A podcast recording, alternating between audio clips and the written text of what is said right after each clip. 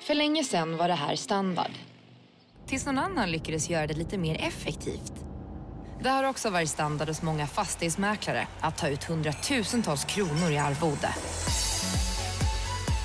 Tills nu. Hemverket.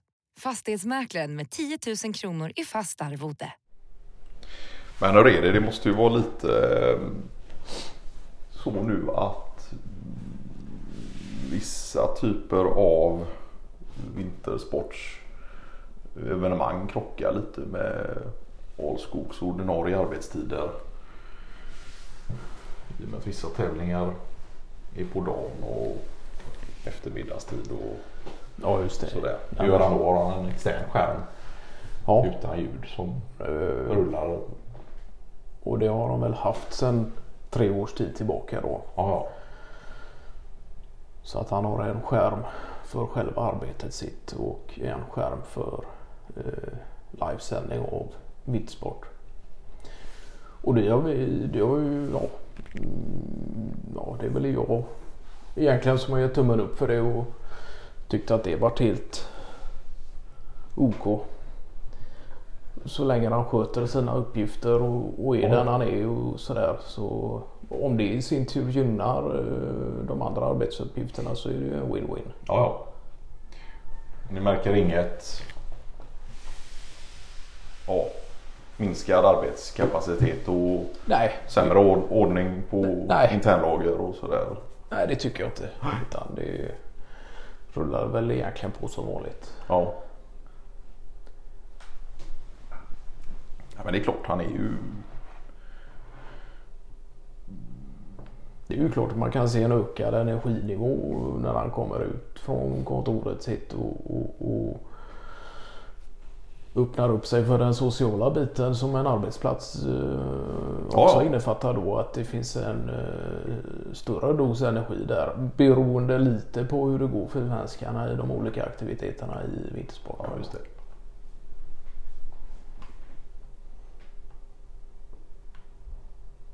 Men det är klart att det kan komma en energi även om det har gått mm, inte allt för bra för svenskarnas del så finns det ju en eh, sorts boost i det också för, för Åskogs del. Då, så att, Ja. eh, Och där är det i princip vad är det skidor som är det främsta intresset. ja, Skidskytte, Det får man väl ändå längdskidor. Ja.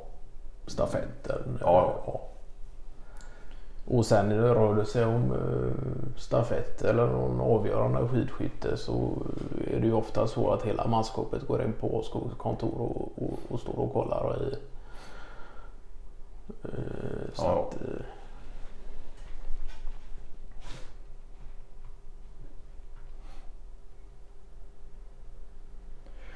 Och den externa skärmen den står släckt andra tider av året.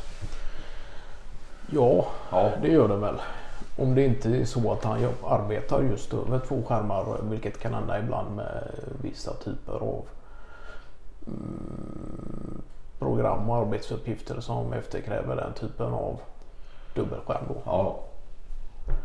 Men i, i regel står den släckt eh, när det inte är vintersport igång. Och sen har vi ju våran projektor i det stora rummet och den är väl egentligen enkom för eh, mm, ja, det kan ju vara att visa några små roliga klipp eh, och sådär också emellanåt men eh, framförallt då om det skulle röra sig om något större fotbolls-VM och att man kollar på det gemensamt. Då. ja, just det. Nu har inte det varit någonting detta året då. Nej. Och givetvis vid jobbsammankomster och föredrag och Ja, ja. internutbildningar. Det är ju själva... huvud. Ja, Ja, just det. ja, ja. Så ta- tanken från början var ju inte att vi skulle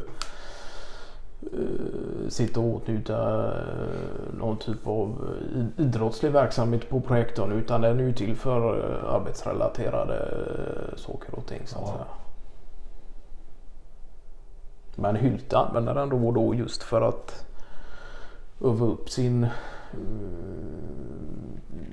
förmåga att hålla föredrag och liknande innan han ska ner till Germany och, sådär. Ja, ja. Då kan han stå där eh, ibland inför oss och ibland eh, för sig själv bara för att få in Repetera och Ja. bli varm i kläderna och...